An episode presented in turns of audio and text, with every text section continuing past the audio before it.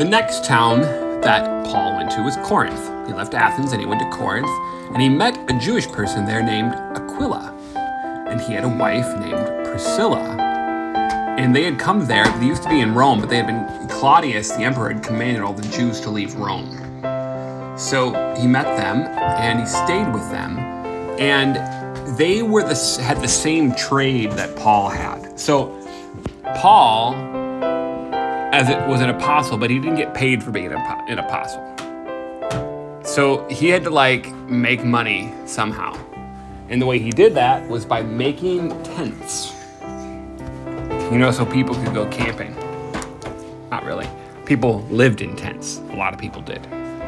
So he made tents and sold them. And Aquila and Priscilla also made tents and sold them. So they got to know each other and they worked together. And they were believers too. And they're going to become like companions of Paul who help him in preaching the gospel.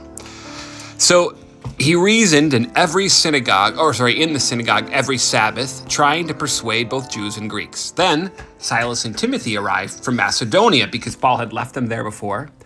And Paul was occupied with the word, testifying that Jesus was the Christ. But then the Jews reviled him, and he shook out his garments, and he said, "Your blood be on your own heads, and I am innocent. From now on I will go to the Gentiles." What he meant was the prophet Ezekiel, um, in his book, God had said to, to Ezekiel, uh, if you warn the wicked to turn from his way, and he doesn't listen, then his blood is on his head. But if you If I tell you to warn him and you don't warn him, then I will require his blood at your hands, meaning you'll be guilty for not calling that person to repentance when I told you to.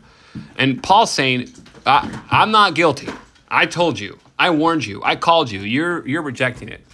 So then he went to the house of a man named Titius Justus, who was a worshiper of God, and his house was next to the synagogue. Crispus, the ruler of the synagogue, believed in the Lord, together with his whole household, and many of the Corinthians, hearing Paul, believed and were baptized. So then one night the Lord appeared to Paul in a vision. He said, "Don't be afraid, but go on speaking and don't be silent, for I am with you, and no one will attack you to harm you, for I have many in this city who are my people." So Paul stayed there a year and six months, teaching the word of God among them. That's a lot longer than he had, than he stayed at a lot of places. In a lot of places, they would start persecuting him. And and here, even though some of the Jews rejected, the ruler of the synagogue was Jewish, and he believed, and Aquila and Priscilla were Jewish, and they believed, and many of the Gentiles believed. And so that was really encouraging to Paul. Eventually, when Gallio was proconsul of Achaia, the Jews who didn't believe made a united attack on Paul and brought him before the tribunal, charging him, saying, "This man is persuading people to worship God contrary to the law." They were claiming that what Paul was teaching was against the law of Rome. But when Paul was about to open his mouth, Gallio said to the Jews, "If it were a matter of wrongdoing or vicious crime, O Jews, I would have reason to accept your complaint. But since it is a matter of questions about words and names in your own law, see to it yourself. I refuse to be a judge of these things." So Gallio was was was being wise. He recognized the same thing that Pontius Pilate recognized when the Jews brought Jesus before Pilate, except Pilate caved into their pressure. Gallio probably didn't have as much pressure, but he also didn't cave. He said, "I'm not going to deal with this. This is ridiculous. This is a religious matter. This isn't a matter of the law." So he drove them out of this tribunal. And then they all seized Sosthenes, the ruler of the synagogue, and beat him in front of the tribunal. But Gallio paid no attention to any of this.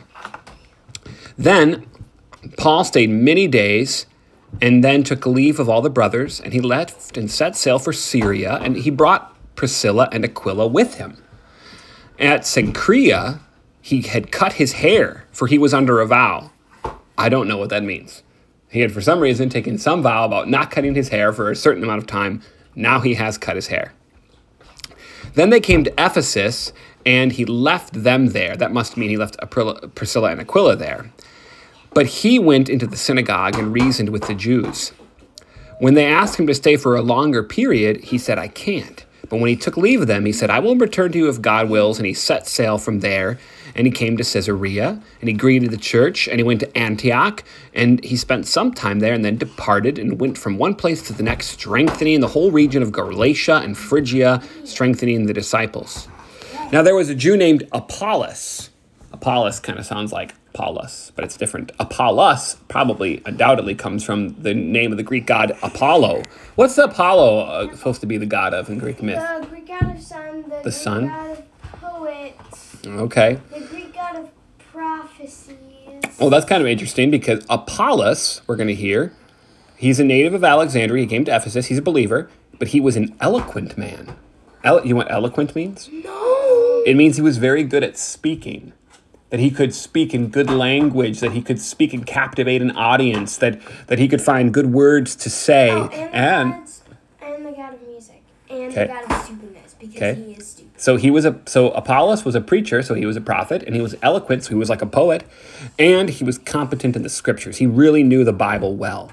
And he had been instructed in the way of the Lord, and he was fervent in spirit, and he spoke and taught accurately the things concerning Jesus, though there were some things he didn't know about. Like it says he only knew the baptism of John, which probably means that he hadn't had an outpouring of like the charismatic gifts.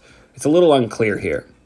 So he began to speak boldly in the synagogue, but when Priscilla and Aquila heard him, they took him aside and explained to him uh, the way of God more accurately. So that's a really good example of, of what Christians can do. You know, Apollos has a gift for preaching. Priscilla and Aquila don't appear to have been preachers. Uh, uh, Priscilla certainly wasn't. She she was the wife. She was a woman.